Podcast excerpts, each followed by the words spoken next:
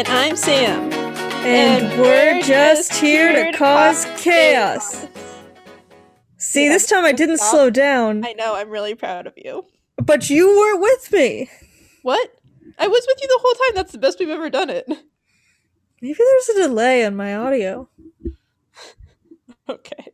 That would explain so much. That would explain a lot, honestly. Yeah, we really shouldn't be trying to sync up saying things on a Zoom. Yeah, we're doing our best. All right, Sam. Guess who we're learning about this week? Who? It's Ella Fitzgerald. Ooh, fun. Yes, after mentioning her briefly with Marilyn Monroe's episode, now we're we're getting into the juicy stuff. Oh, good times. I like her. She had a really good voice. She did. Don't know too much about her life, but I've had an old recording of hers when I was younger that was really good. I'd like to see if we could find some way to put the songs in the podcast, but that seems like that breaks every copyright law. Well, you know whose job it is to figure that out. Oh no. Why do I do this to technical myself? producer of our podcast, Ellen Dobo. Ugh. I gotta stop doing this to myself. Anyway, Ella Fitzgerald, known as the First Lady of Song, the Queen of Jazz, and Lady Ella. All cool names. Those are some cool names. Yeah, I want cool names. Anyway, Dobo arigato. oh no, not this. Stop referencing my parents' love of 80s music. Mm. Hmm. There's, a, there's a sign outside of Ellen's house that just says Dobo arigato. Dobo dobo dobo dobo. How else will you know who lives there? the Dobos. Exactly. Now, Ella Fitzgerald was born on April 25th, 1917, in Newport News, Virginia. Ooh. Ooh. She was the daughter of William Fitzgerald and Temperance, also known as Tempe, Henry. So that's fun. Yeah. Parents. Parents were not married, but they lived together for like two years. Scandalous. I know. But then they broke up. And her mom started dating this Portuguese immigrant named Joseph de Silva, and they moved to Yonkers, New York. So, Joe, his job was digging ditches. I think that's an actual job, not just like something that people would say is like fake work. I don't know. I'm no ditch digger is like a profession. Why are there need to be so many ditches? I mean, that's how you like had drainage and sewage before like modern plumbing. God, the past was wild. Uh, Anyway, her mom worked at a laundromat, so that's also cool. She had a half sister named Frances de Silva, who was born in 1923. okay. Yeah. so, Ella also contributed to the family income by working as a runner for gamblers. Oh, that's a fun job for a child. Yeah, yeah. So the website, Ella Fitzgerald's official website, said that she was perhaps naive to the circumstances. but I'm gonna headcanon that she definitely knew what the circumstances were. Yeah, I feel like some part of you gotta know. yeah, and then, well, because then it moved on and she talked about how she was excellent at school, she was very bright, so she knew. Uh, she was also very shy and she never grew out of that but whenever she was on stage she just she loved the spotlight. So you know probably that introvert extrovert thing. Okay what are we doing here? Oh yeah. By third grade she was already interested in singing and dancing which is cool. And she was a fan of this dude named earl snakehips tucker. No. yes. Was, is the snake hips in like quotations? Like that was his name? yes that was his stage name Like, yo, snake hips, come over here. He was also known as the human boa constrictor, and he was like this very famous dancer. Wh- So did he just like squeeze people? Like what? I I got questions on this name. I don't know. I need more information. I here. think he moved. Okay, so you know those Indian snake charmers? Yeah. I think he moved like that. Okay, but you said boa constrictor. Maybe he was really good at hugs. I don't know.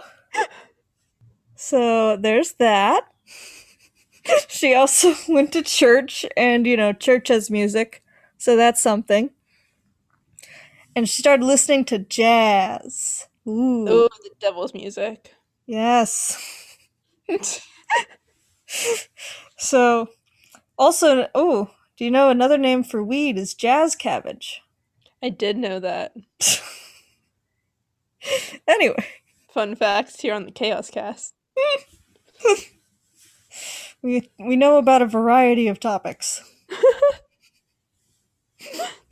anyway, she listened to, you know, Louis Armstrong, Bing Crosby, and the Boswell sisters.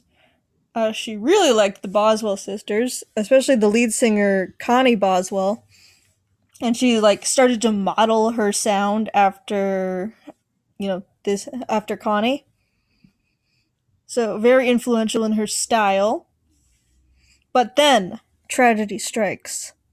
Do do do. Her mom died in a car crash when Ella was 15. So not great. Sad. Yeah, They always have like tra- tragic mother figures. they do. What's up with that? Ugh. So she lived with her stepfather, you know, the Joe guy, for a hot minute and then immediately left to go live with her aunt. And no one's really sure why she left so quickly. Uh, I saw some sources said that she might have been abused, and other sources was like, no, no, they were very close, but he, he couldn't take care of her. I don't know. Yeah, she might have just been sad and wanted a like female figure in her life. Yeah. life. Well, she was definitely sad because then she had a tumultuous adolescence, as it was described, where she was skipping school. She started officially working for the mafia as a lookout for a brothel. Oh, okay. Yeah. now, this was also. Actually, never mind. Anyway, so Oh she no, was now you gotta tell me. So, this is a 16 year old unsupervised girl working as a lookout for a brothel. Do you really think she was just the lookout? I mean, that is not for us to assume. No, it is not. Also, no shame. Do what you gotta do, girl. Yeah. Sex work is work. But eventually, the police caught up with her, and she was placed in the Colored Orphan Asylum. That's a bad name for anything. that. That is an uncomfortable name for literally anything. I know. this, I looked it up. This thing was like open until the 40s. Oh no. Uh, but and then the orphanage was too crowded, so she had to move to the New York Training School for Girls State Reformatory School. I don't know. Is that like juvie? I think so, something like that. Oh god. They just kind of wanted her out of the orphanage. I mean, she was like 16 at this point. I feel like she's better off on her own. Well, kind of. Because by 17, she was she started to, you know, enter the world of entertainment, including she performed at this amateur night at the Apollo Theater. And Ooh, this that's is a famous theater. it is. This is where she gets her break. So she was gonna dance, but the Edward sisters were up there dancing, and Ella was like, "quote They were the dancingest sisters around." I don't even know if that's a compliment. It was. I mean, she was too intimi- intimidated to dance. So she got up there and just sang. She sang Judy and the Object of My Affection, and she won first prize. Yay! She was also supposed to have the chance to perform at the Apollo for a week, but because of her disheveled appearance, the theater never gave her that part of the prize. Disheveled. Yeah. That is some dog whistle racism right there. Yep. we do not approve. Zero out of ten. Would not recommend. But from there on, she started performing in every talent show she could enter. Uh, she performed in the Harlem Opera House and met Chick Webb, who's important. And so he apparently had mixed feelings about her. He was worried that she was, quote, gaudy and um- unkempt, but also thought that she was, quote, a diamond in the rough. So, okay. yeah, so he. There was some complicated mess where he wanted a singer for his band, but he'd already hired a male singer, but he was able to hire her anyway. You know, band politics. But in the end, he signs her to his orchestra, and they're recording some songs. She gets a few hits, like Love and Kisses, but her first big hit was a Tisket a Tasket, which is, you know, she sings the nursery rhyme brilliantly, and it was critically acclaimed, one of the best selling records of the decade. And she was only 21 years old when she did that. Wow. Good for her. Yeah. So she's already like a national star. So then Webb dies on June 16th, 1939. And Oh no. just the more we do this, the more parallels you kind of see with Marilyn Monroe's life. Well, you just like Marilyn Monroe and want to see parallels. No, they were both. Oh, you mean in this story particularly? Because I was like, you've you've mentioned her quite a few times in the preceding weeks. have similar lives, you know? Rough upbringing, lost their mother, their mentor dies pretty early on. No, to this story in particular, I agree. I just also think you've mentioned Marilyn Monroe a lot of times in the last couple weeks. Yeah, because she's awesome. Anyway, so after he was dead, the band was renamed Ella and her famous orchestra. So wow. he became band leader. Good for her. That's actually really impressive. Yeah. It was apparently also pretty stressful, but, you know, still, good on her. Why do I feel like drugs are going to become a thing in this story? Actually, they don't come up too much. Really? Yeah. She does have her little rebellious phase. So she marries this dude named Benny Kornegay. He's a local dock worker. She then learns that he had a criminal record. He was a convicted drug dealer. And they immediately got it annulled. So I guess her stress relief was marrying someone and then unmarrying him. That seems more stressful. Yeah. But then she went back to, you know, recording over 150 songs with her orchestra. Okay. Yeah. She was also working with the Benny Goodman Orchestra and the, her side project, Ella and her Savoy 8.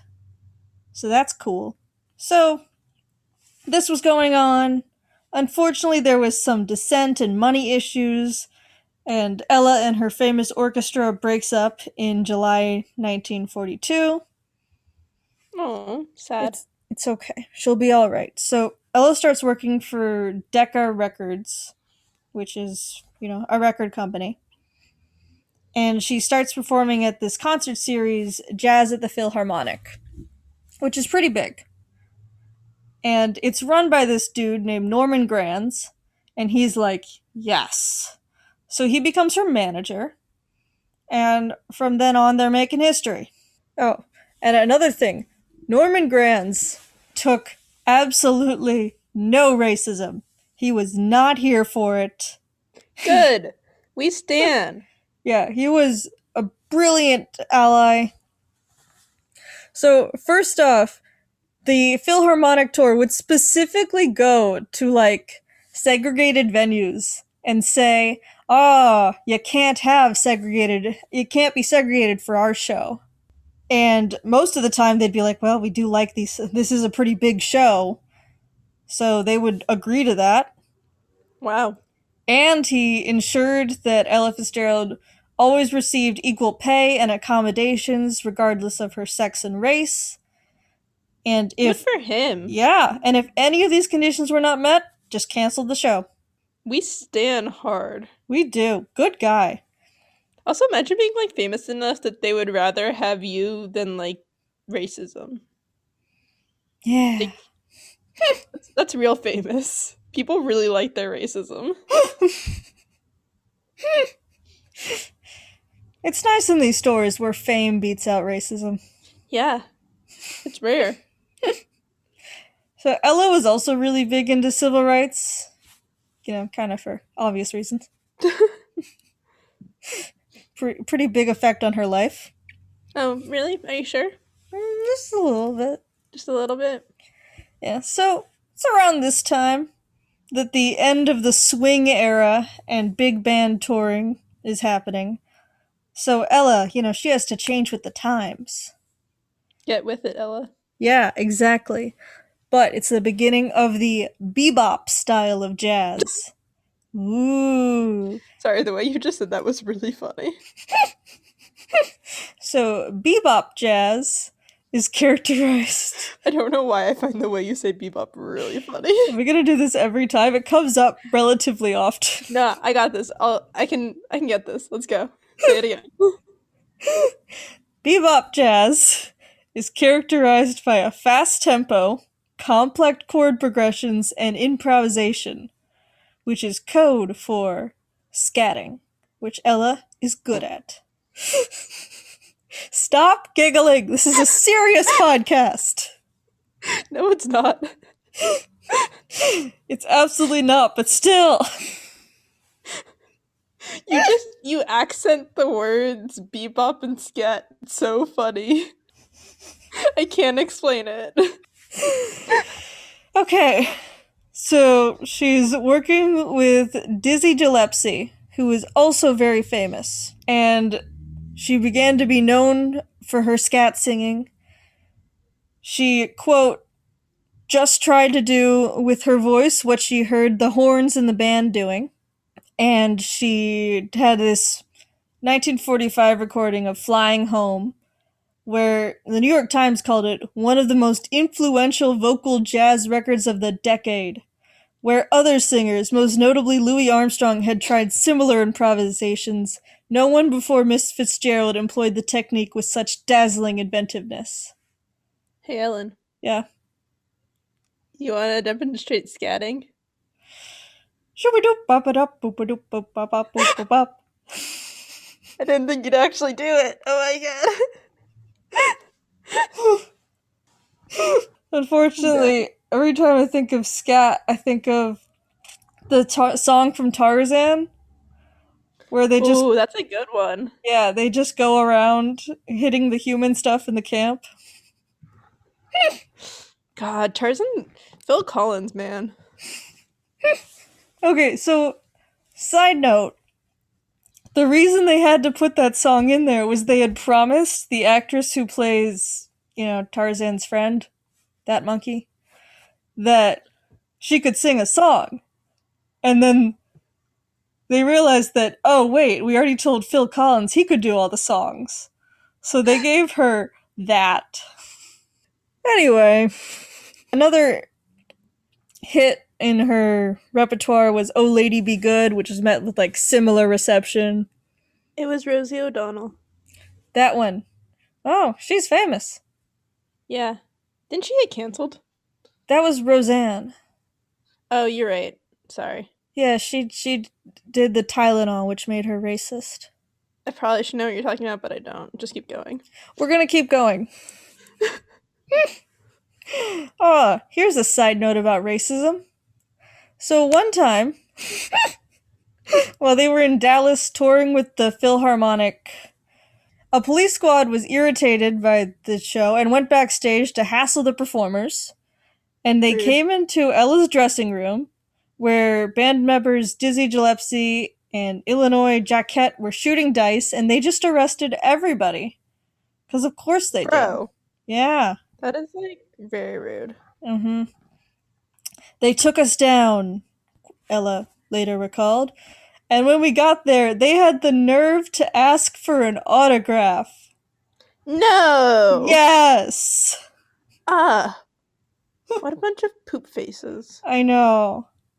You know that on that scene in Falcon and the Winter Soldier where the bank dude like denies his loan? Yes. Yeah, like oh my that, god. but so much worse. Or like that scene in Falcon and the Winter Soldier where the cops like start harassing him, and Bucky's like, "Do you know who you're talking to?" And they're like, "Oh wait, sorry, dude, we did not know it was you." And I'm like, that doesn't make it better. Yeah, no. That's a good show. It was a really good show. Oh, but in happier news, it's around this time that Ella meets bassist Ray Brown, and they fall in love, Oh, and they get married. oh, and this one lasts a little longer. I'm assuming. It lasts longer than the first one. Yeah, that's that's what I meant. Yeah, and they adopted a son named Ray Brown Jr. And he was Aw. yeah, and he was actually the biological son of her half sister Frances. Oh. Yeah, Why, why didn't Frances want it? I don't know. But like things quickly became a bit strained within this relationship. They were both touring like unreal hours. Uh, at one point, it said that Ella was touring 40 to 45 weeks out of the year. And there's only That's, like, 52 weeks in All the year. weeks. I Yeah. know. So after six years by 1952, she and Ray Brown divorced, but they still remained friends and they still performed together sometimes. And what about the son? So the son, they, she kind of had a strained relationship with him because, you know, Hmm. he kept, his, his parents kept being gone performing and he was like stuck with one of, one of the aunts. So that wasn't ideal. But they did, he did reconcile with his mom later in life and recognize that, you know, she was, it wasn't about him, it was about this whole thing. And, you know, they get, they get along later. Okay. Yeah. But other notable things in the music career. There was a tour of Australia that was this huge hit. However, there was racism that caused her to miss the first two concerts and they had to like reschedule those two concerts at the very end of the show. So, here's what happened. happened? Here Okay. I'm I'm going to tell you. Well, you paused as if you were moving on to the next thing, and I was like, wait, I, I need another detail. No, no, we're we're getting into the story. So, Okay. four members of Fitzgerald's entourage. So we had Fitzgerald, her pianist John Lewis, and her assistant, who was also her cousin, uh, Georgiana Henry, and her manager Norman Granz. They were all they all had first class tickets on their flight from Honolulu to Australia. But they were ordered to leave the aircraft after they'd already boarded, and they weren't even allowed to get their luggage and clothing. So they were just stranded in Honolulu for three days before they could actually get another flight to Sydney. What? Yeah. And it was absolutely racism based. And they actually filed a civil suit for racial discrimination against the Yeah. airline Pan Am in December 1954. Fitzgerald confirmed that they won the suit and she received what she described as a nice settlement. So that's good. That is nice. Yeah, always nice when we get money from racists. So she left her record company, Decca, and Granz created a new record company, Verve Records, around her. So that's how you know she's made it big, where she can have basically her own, the her record company where she's the front line. Yeah, that is pretty impressive. Mm-hmm. And it's around this time she begins her songbook series, which is partly partially just a way to do things other than the bebop. Because, you know, I'm sure that gets old after a while. But Are you sure you don't do it again for us? It's like that. I am the next Ella Fitzgerald. How many times do we think I can get you to do that in this episode? Sam, do you want to demonstrate some jazz? No, I scat- don't. Coward. so, From 1956 to 1964, she was recording covers of other musicians' albums, including Cole Porter, Duke Ellington, The Gershwins, Johnny Mercer, Irving Berlin, and Rodgers and Hart.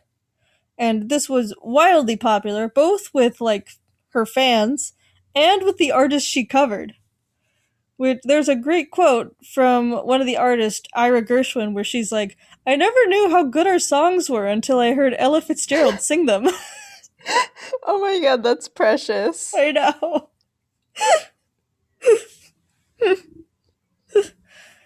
oh, it's also around this time that we have the interaction with Marilyn Monroe. So, March 15th, 1955, the Mocambo nightclub in Hollywood. Marilyn, you know, calls them and says, Please let Ella Fitzgerald sing, and if you do that, I'll be at the front row and you can take all the pictures of me you want. And, you know, they become friends and they remain friends up to the end of Marilyn's life, which is lovely. Oh my god, it's like a crossover event for our podcast. History, baby. Oh, and this was fantastic for Ella's career. She never had to play a small club again. Which I mean, pretty awesome. When you got Marilyn Monroe personally calling in favors on your behalf, like exactly. Uh, and Ella had only nice things to say about Marilyn. Uh, she even said once she was ahead of her time and she didn't even know it. Yeah, that sounds about right for Marilyn. Mm-hmm. Now, she wasn't actually the first African American singer at Mocambo, but she was, you know, one of the most influential. Yeah. It's kind of like that thing where technically the kiss on Star Trek wasn't the first interracial kiss on TV, but, you know, it was the first one that mattered. Anyway. so, one of the biggest songbooks that she did was in 1957 with Duke Ellington and she actually worked with Duke Ellington. So, you know, it was like a team up. And the entire songbook series is her most critically acclaimed, her most commercially successful, and her most culturally significant body of work. Yeah, even even more than all the scatting. What is scatting again? Do it, Sam. Do the scat. No, I'm I'm asking you to.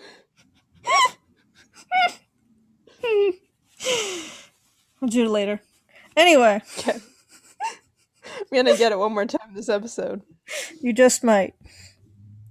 Now, in her private life, she might have gotten married in 1957 to this dude named Thor Larsen in Oslo, Norway. might have. Well, Reuters said that she did, but there's like less evidence and then Thor immediately was sentenced to hard labor in Sweden after stealing from an ex girlfriend. And she just. Wait, left- I also missed this. The guy's name was Thor? Yeah, his name was Thor Larsen. and they were dating. She'd bought an apartment in Oslo, Norway, and they might have eloped. But then Thor decided to steal from his ex girlfriend and was sentenced to five months of hard labor in Sweden. And Ella said, I thought you knew that criminal convictions are one of my deal breakers. Just ask my first husband. And then she was out of there.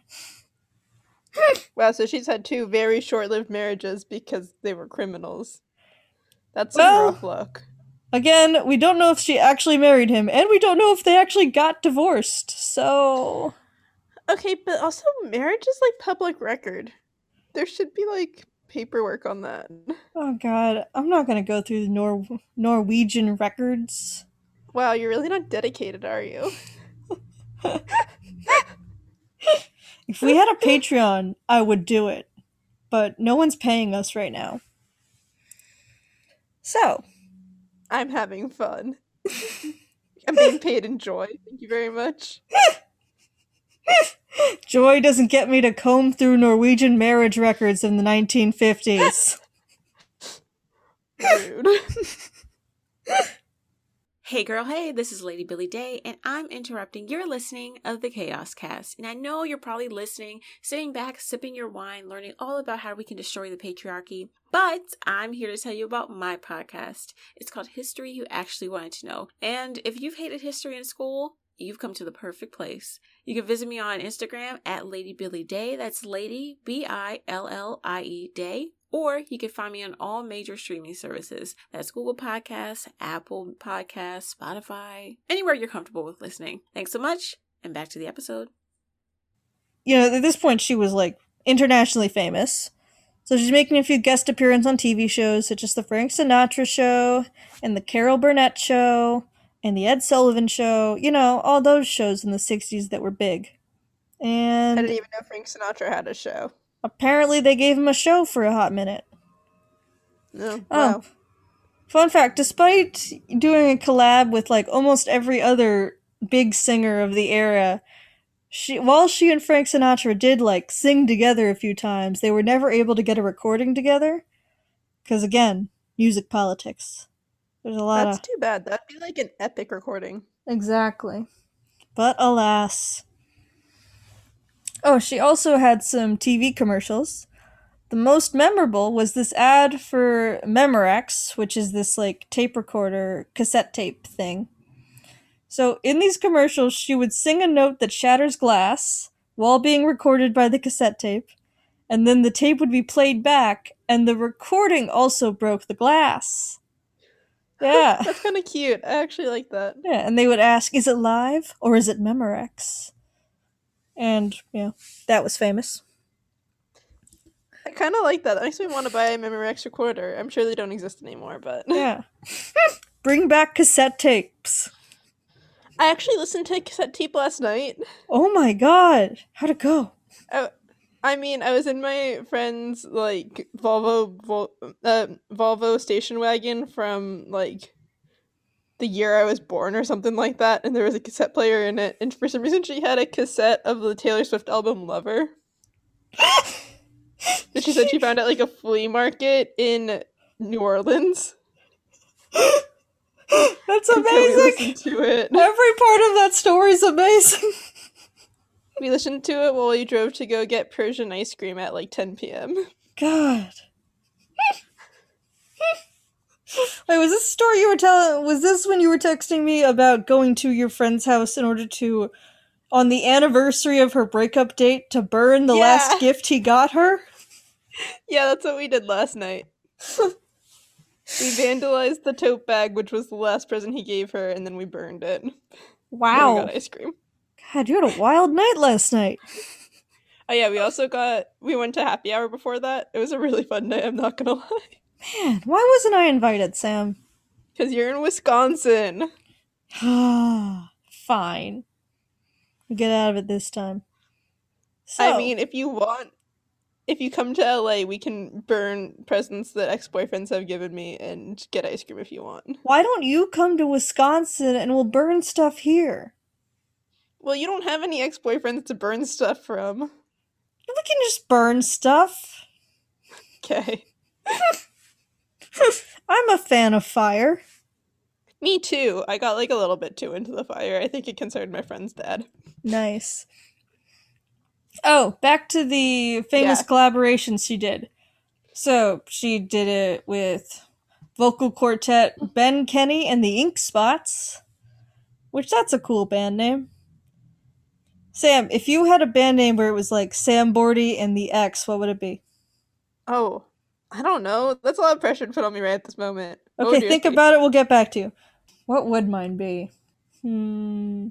Ellen Nobo and the Vampire Butterflies. That's a good one. Yeah, I want to say you. it's like Sam Bordy and the Mechanics or something like that. Oh God, you would. I would.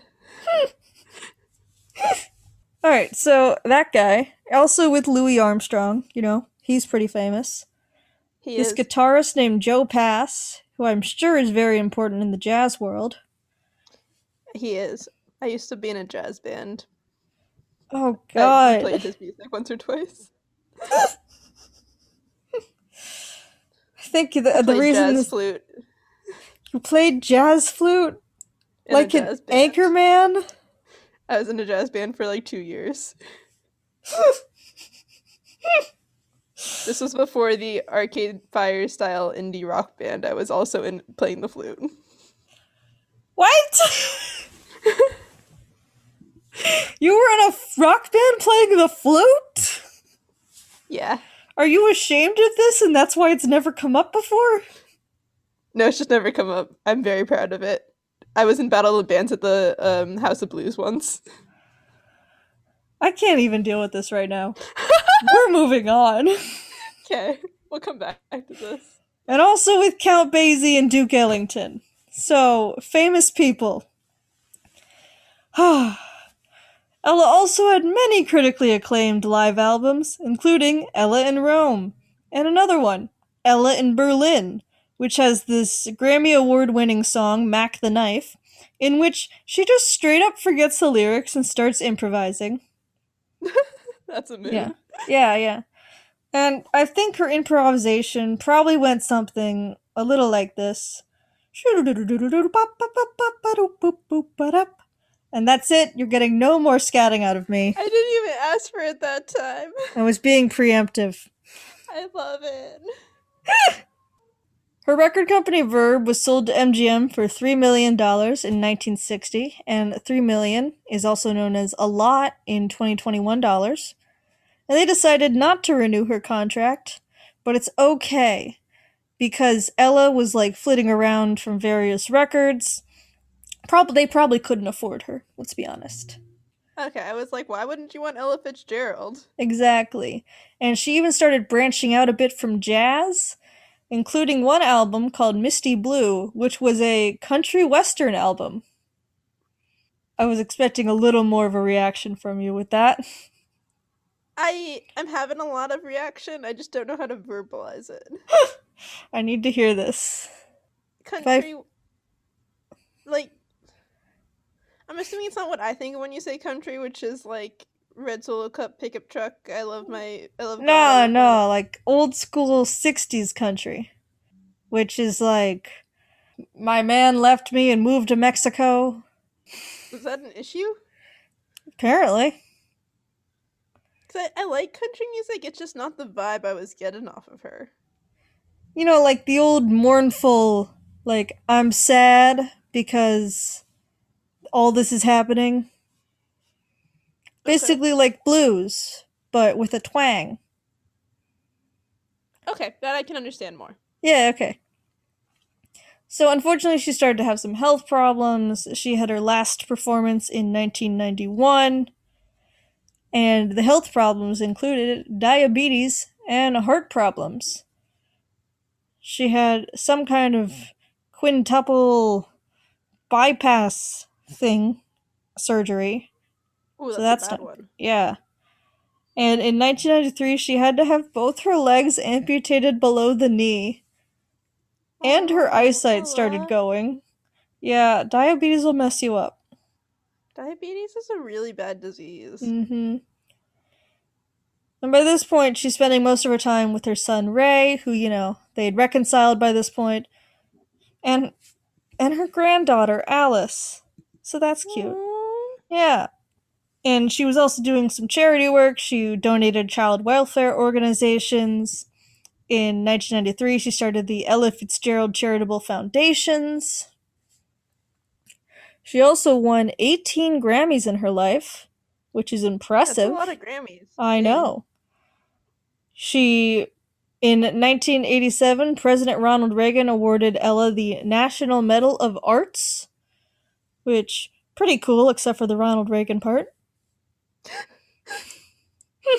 She also I got mean, he was an actor, so like he knew something about arts, right? sure Uh, yeah, Reagan. classic Reagan. He was in a movie with a monkey. I knew that. Yeah. Anyway, He's she also also the got governor of the state I'm currently in. Yeah. And you know, You know, an upsetting number of actors have been the governor of the state I'm currently in. I don't know, Arnold Schwarzenegger did a pretty good job. You weren't living here. Hey, you want to know a racist side note? Yeah, always. So, you know how Ronald Reagan was all like pro guns and I'm super Republican, all the conservatives love me. You know that Mhm. thing? Okay. Mhm. So, when he was governor, that was around the time that there were some of those Black Panther groups in California, like LA, and you know? Mm-hmm. and it freaked everyone out so bad that he actually started like releasing a flurry of gun control orders just to stop the Black Panthers from having guns. oh, love to see it. Yeah. Not- oh god. Ugh. Yep. The history of gun control is honestly fascinating and so racist. Hmm. I look forward to you telling me about it in a hyperfixation at some point and me being uncomfortable. Oh yeah, that does sound great. All right. Ella Fitzgerald received honorary doctorates from Yale, Harvard, and Dartmouth, meaning she is Dr. Fitzgerald. Ooh. But Jealous. we have come to the end of our tale. She died on Oh June no. 15th, 1996, after having a stroke at age 79. So, You know what? She lived a lot closer to my lifetime than I expected. yeah. Only a few years off. That's only like that's only like 18 months before I was born. Oh god. Yeah? I didn't think about it like that. Anyway, Well, you were born in like 99, so there, there you had a few about- more years. it's, yeah, it's about three years. So you're ready for the 96 is like the year before I was born. Okay, sorry. I'm just I thought she was a lot farther back in history than that. It's like when you learn that Pablo Picasso was like in the 70s and not like Yeah. the Not like the 1770s. Exactly. you ready for a quote wall? I'm always ready for the quote wall. All right. Quotes from Ella Fitzgerald. The only thing better than singing is more singing. I like it. Straightforward. it isn't where you came from, it's where you're going that counts. So, you know, inspiration. Where did you come from? Where did you go? How, you da- how dare Joe. you besmirch the name of Ella Fitzgerald by referencing Cotton Eye Joe? TikTok. One more lovely inspirational quote. Just don't give up trying to do what you really want to do. Where there is love and inspiration, I don't think you can go wrong. So That's nice. Yeah, that is nice. And that is Ella Fitzgerald. Yeah, nice overview of her life. All right, Ellen, do you want to scat us out of her story? I already did three scats. It's as many scats as you get. Are you sure? Sam, I think you should scat into your hyperfixation. Uh, I don't think that's gonna happen, but I, I was gonna see if I can get one more out of you. I gave you a preemptive scat. supposed to prevent this. Uh, you should have known better. Alright, what terrible thing are you going to torture me with for your hyperfixation this week? So, did you know that Pepsi had a navy? Oh god. The times the Soviet Union exchanged a navy for cola. No, you can't already know about this. I know everything! Now please give me the details because I don't know the whole story. ah, Ellen. well, I'm gonna start from the beginning, Good. and you're gonna be excited about my story. I'm always excited about your story, Sam. Okay. Because way back in 1959, the United States did an exhibition of like American culture in the USSR, and this ex- uh, Pepsi executive named Kendall, who is the vice president of like the corporation in charge of marketing at the time, decided to do a booth about Pepsi at the convention. And like a lot of big names were there. Like disney was there dixie cup ibm but the pepsi booth was the most controversial at the time. And so this kendall guy went to richard nixon and was like you need to make sure that one of the head guys of this USSR, Khrushchev, went to the Pepsi booth so he'd get a picture of him drinking the Pepsi. And this was like the biggest PR thing that Pepsi ever did was this picture. Okay, And I it- have a couple of questions. Yeah. Why was it controversial that Pepsi was there? Were they thinking Coke should have been there? Well, apparently like American the American food industry was like boycotting the event. Oh, okay. So that's a thing. Yeah. And this just sounds like a this doesn't sound like American culture. It just sounds like a bunch of companies. I mean, isn't that American culture? God, capitalism. Yeah. Although the Soviet Union wasn't that great either. No. anyway, But yeah, on the July thing. 24th, they got this picture of Khrushchev drinking Pepsi at the booth. And so this event ended and they had this picture and they started using it for advertising. But people in Russia remembered the Pepsi booth. They were all like, hey, remember that soda? Like, soda was kind of cool. Sugar water. We kind of want that again. So the Soviet Union went to Pepsi and was like, we want some of your sugar water to sell. And so they ended up, Pepsi made a deal with the Soviet Union to sell exclusively Pepsi products. So like Coca Cola was blocked out of the market from 1972 to 1985. Wow. But the Soviet Union didn't have like money to give them. And so originally the deal was that Pepsi would trade the like concentrate they used to make Pepsi to the Soviet Union for vodka I love it. and then they would sell the vodka in the states. Um, and that worked out really well until 19 Did Russia run out of vodka? no in Okay. 1989 in protest of the afghan war a lot of like people in the us were protesting soviet products so they weren't buying russian vodka Oh no. and so pepsi went to the, the ussr and was like we need something else we can't make any money off of this and so the soviet union was like what if we give you some decommissioned naval vessels and you can sell them for scrap so therefore pepsi became the owner of 17 submarines three warships a frigate a cruiser and a destroyer which they were then able to sell for scrap Aw. um however this is not the end of pepsi's naval history Okay, wait. I'm just I'm also now I'm hung up on Pepsi using their picture of Khrushchev drinking their product for advertisement. How how did that even work? Like in the United States where people were like, "Ah, if it's good enough for the oh no that uh, wasn't what they used in the us pepsi was very aware that they were second tier soda in the united states but they were also very As aware they they, were the be. only soda in the soviet union Okay. Okay. Um so more or less this picture was everywhere in the soviet union. Just like imagine if like it's like some company had a picture of Kim Jong Un using their product. And they're trying that's pretty much what it was. Also just a little bit of like fun advertising history. Pepsi was the f- had the first paid commercial on local tv in the ussr and it was a commercial including michael jackson Amazing.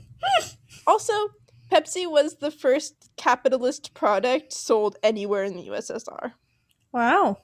yeah but back to pepsi's naval history Well, now I'm thinking about Tetris. Does Tetris count? No. Because Tetris was owned by the Soviet Union, technically. yeah Right. hmm Cool. Anyway, what other Navy ness did Pepsi have? Well, Pepsi was also able to get Soviet oil tankers is in exchange for soda concentrate and then was able to lease them out in partnership with a Norwegian company. What? Yeah. And in return for being the middleman who leased out oil tankers, they doubled the number of Pepsi plants in the Soviet Union. Huh. At the time this was happening, people joked that Pepsi was taking the cola wars to the high seas. Oh my god. I hate that. And at one point, Kendall, the advertising executive, joked to President George H.W. Bush's national security advisor that they were disarming the Soviet Union, Union faster than the states could. so, like, just sit with that for a minute. Oh God. And then in the year 1990, they the Pepsi and the Soviet Union struck up a deal that would have been worth three billion dollars. The Soviet Union agreed to build ten ships for Pepsi. Why? They really wanted that sugar water. No. Why did Pepsi want ten ships? I don't know, fam. Um, Were they going to like? Uh, they can't even attack Coke because Atlanta is, you know, pretty landlocked.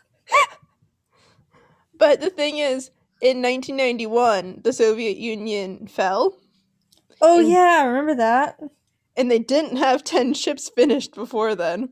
Boo. Um, so the deal kind of fell apart, but the ships were in Lithuania and they were like half built, and, Lithu- and the new Lithuanian government wanted some money to get them out, and like every individual company wanted their own deal with Pepsi, and now Coke was allowed into the market because it wasn't a dictatorship anymore everywhere. Yeah, and yeah. so kind of Pepsi's stronghold on Russia fell apart. And also Pepsi had been there for like decades at this point, and Coke was new. And so all these people were like, ah, look at this new thing. We're kind of bored of Pepsi. Like, let's go drink some Coke. I get you. It's Coke is new, but it's not new Coke because that was terrible. Yeah. But like also right before the Soviet Union fell, Pepsi, like the Pepsi company had introduced Pizza Hut oh into the Soviet Union. but because of the way all the ingredients were sourced and things, like the mozzarella came from one place and the sauce came from another and like all the ingredients and like something came from Ukraine and it was a whole mess. And so pretty much all of the Pizza Huts got ended up being shuttered and like hobbled once the Soviet Oh, fell. And Pepsi Pepsi's stronghold on the market fell apart. Their partially built ships had to be stranded. So like the Pepsi company kind of joked that the Soviet Union went out of business. and like over the next few months, Pepsi was able to piece parts of the deal together, but they had to start dealing with individual states. They had 15 new company like companies or states to deal with instead of the one big one yeah. And with Coca-Cola entering the market, like their market share just kind of plummeted. So what you get for your hubris. But they did put up two iconic billboards in Moscow, which stood until 2013. And at one point, they even launched a giant replica of a Pepsi can to the Mir space station as like a commercial. Cool. Um, and to this day, Russia is Pepsi's second biggest market outside of the United States. Do you think Ella Fitzgerald drank Pepsi or Coke? Probably Coke. She was from the South. That's true. But yeah, that is how Pepsi had a navy. And at various points, they had submarines, they had warships, they had tankers. I didn't know. I'm still hung up on the commissioned 10 ships. I'm gonna go with those to sell. Yeah, but like, to who? Probably African governments Oh no. would be my guess based on the time period, Yeah. or possibly Middle Eastern. Okay. I've heard Coke has funded Colombian death squads. I'd believe it. Yeah, so you know, those soda companies up to no good. But yeah, Pepsi had a Soviet navy, so Good for them?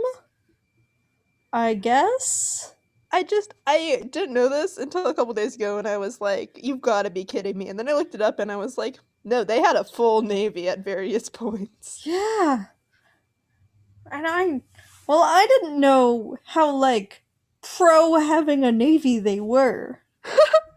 I assumed that the deal went something like, alright, give us your sugar water, and we'll, all we can pay you with is a bunch of ships. And they're like, alright, fine. But no! They requested ships! Yeah, no, they were like, "Your vodka's worth nothing. Give us a navy."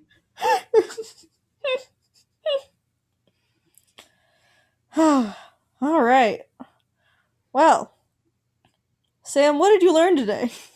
I learned about Ella Fitzgerald and that her life actually wasn't. I like expect to be more tragic, probably because we just did Marilyn Monroe, but like wasn't that tragic. That's true. Just like like she had a really nice life. yeah, she had like the you know semi tragedies of the beginning, Yeah, and then she was able to turn it around. Like she lived to a nice old age. She had Mhm. a kid and a grandkid who loved her. Like Yeah. there were some bumps and bruises in the road there, but like it seems like she had a nice life. Yeah, she had at least two, maybe three marriages. Mm. Yeah. You know, you love to see it. You love to see a happy-ish ending for some of these women because they don't really get happy endings very much. No. So, Ellen, what did you learn? I learned that Pepsi was like uncomfortably pro Navy.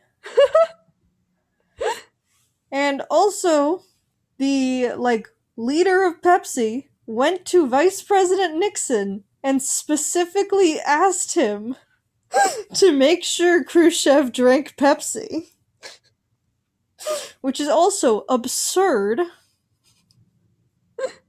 if you think about it. Yeah. But like also something a corporation would do. Yeah, and I'm I still want to know what their plans with the ships were. I'm pretty sure it was to sell them. Yeah, but that's sketchy as hell. Oh, I mean all of this is sketchy as hell. They literally took war submarines as payment for soda water. like they weren't even giving them like bottled soda. They were just giving them the concentrate and then it was bottled in Russia.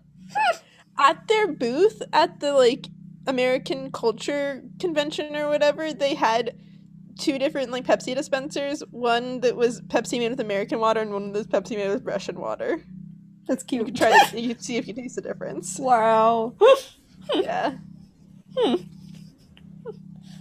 You know that Nixon and Khrushchev once had a debate in a in a Yes, model it was at home kitchen. convention. Oh, it was It at the this same thing. convention. Yeah, Oh, that was the same American Culture Convention. ah, and then afterwards, Nixon pulls him aside and is like, "Drink some Pepsi." No, literally, that's what happened. Like the pictures are within an hour of each other. Oh my god. wow. All right. Well, I've definitely learned some more history. we also learned that you, for some reason, very much enjoy making me do jazz scat. Don't yeah, do you want to scat us out from the episode? No, we have our own exit mu- outro music. But like, you could scat into the outro music. That's not how it works. What if what if I do our plugs and then you scat for me again? Maybe. Just do the plugs. Okay. Well, you can find us on our socials. We're at Chaos Podcast on Instagram. We're at underscore Chaos Podcast on Twitter. And if you want to send us an email, we're at chaospodcast21 at gmail.com. And we'd love to hear from you. Or you can send us five star uh, Apple Podcast reviews, which you know would really warm our hearts. we hope you enjoyed the chaos. Safe travels. And Yeah, you did it again. Bye bye. Bye.